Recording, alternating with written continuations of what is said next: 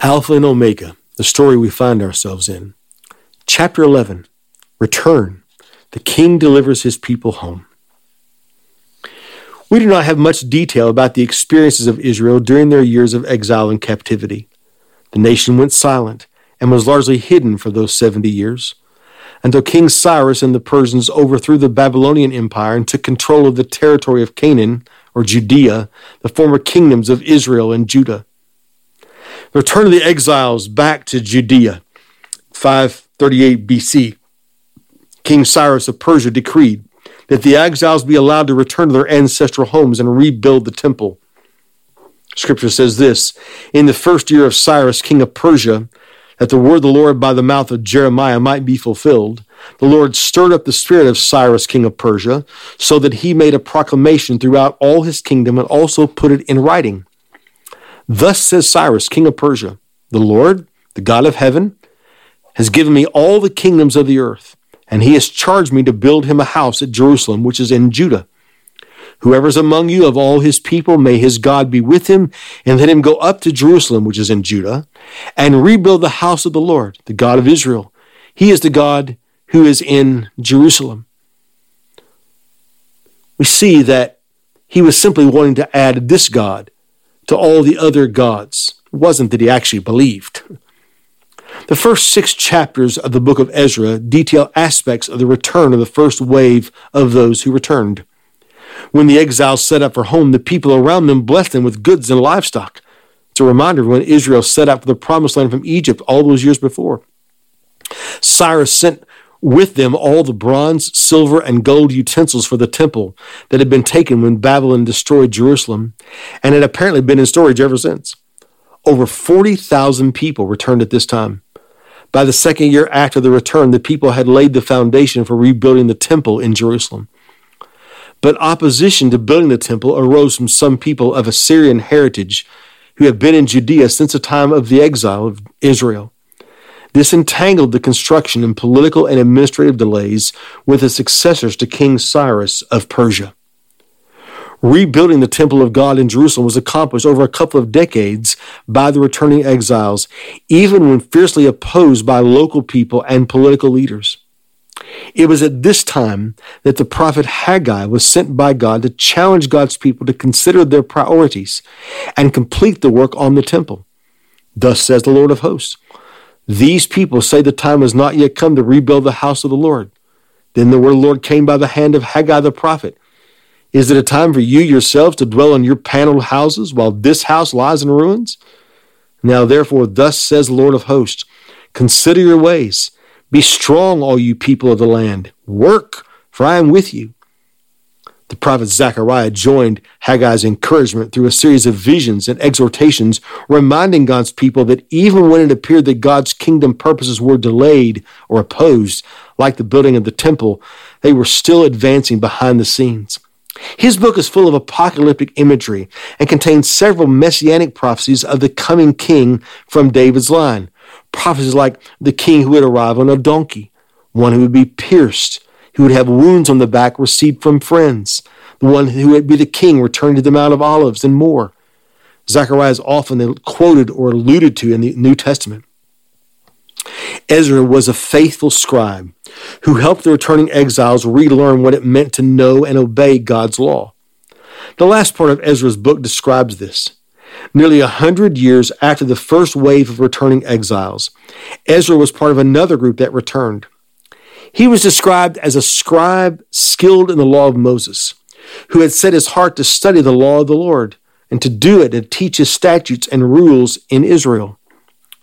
Ezra was actually commissioned by the Persian king King Artaxerxes to teach God's law restore the proper worship of Yahweh in the temple, and establish a judicial system for the province in accordance with God's law, and was provided money from the government treasuries to get started on that task.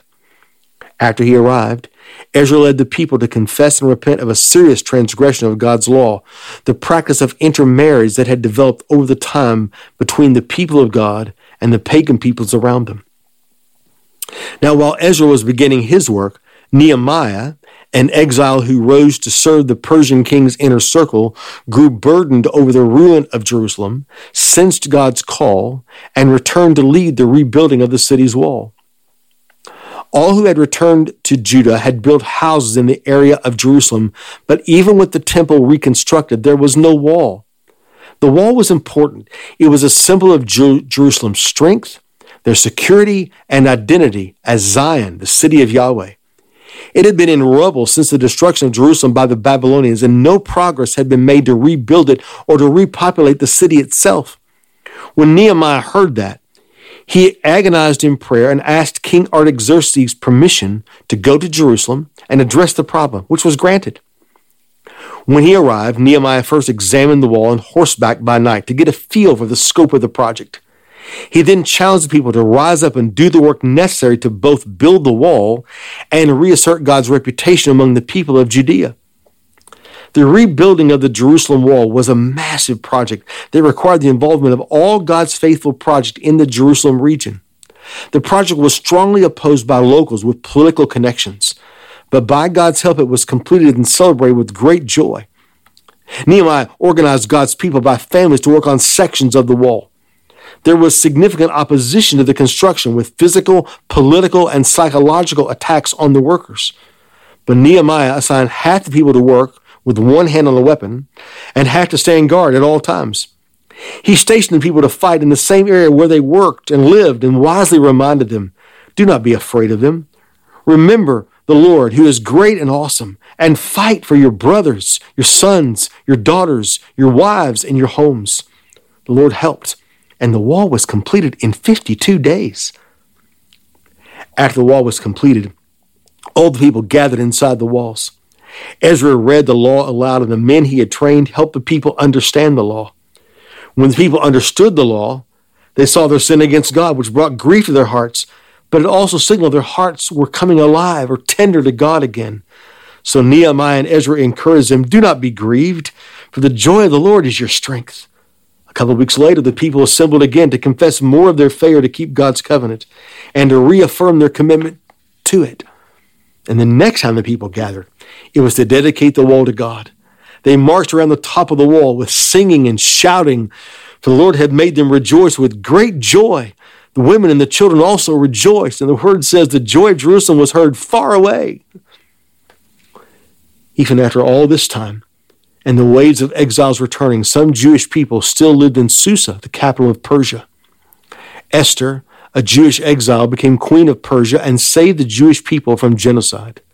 This is an odd story on a number of levels.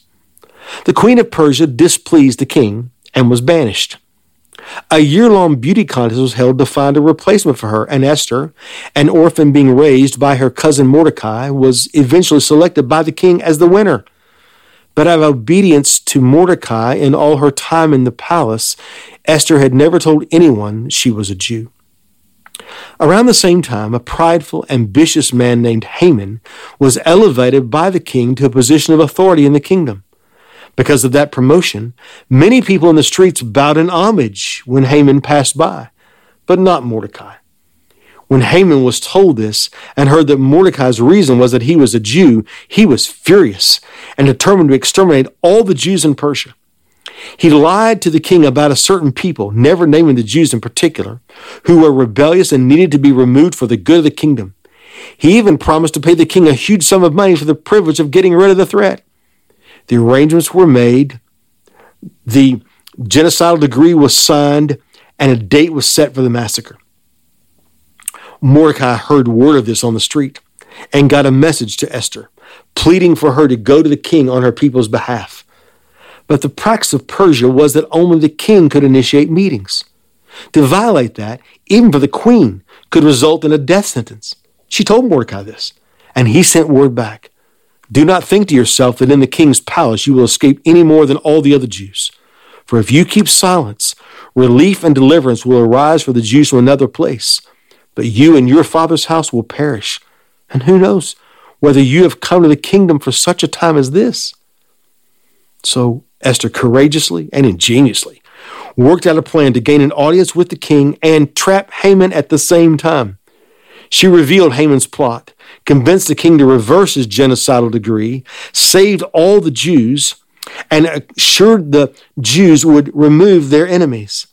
Beginning at that time, a celebration called Purim marked the Jews' deliverance with feasting, gift giving, and serving the poor.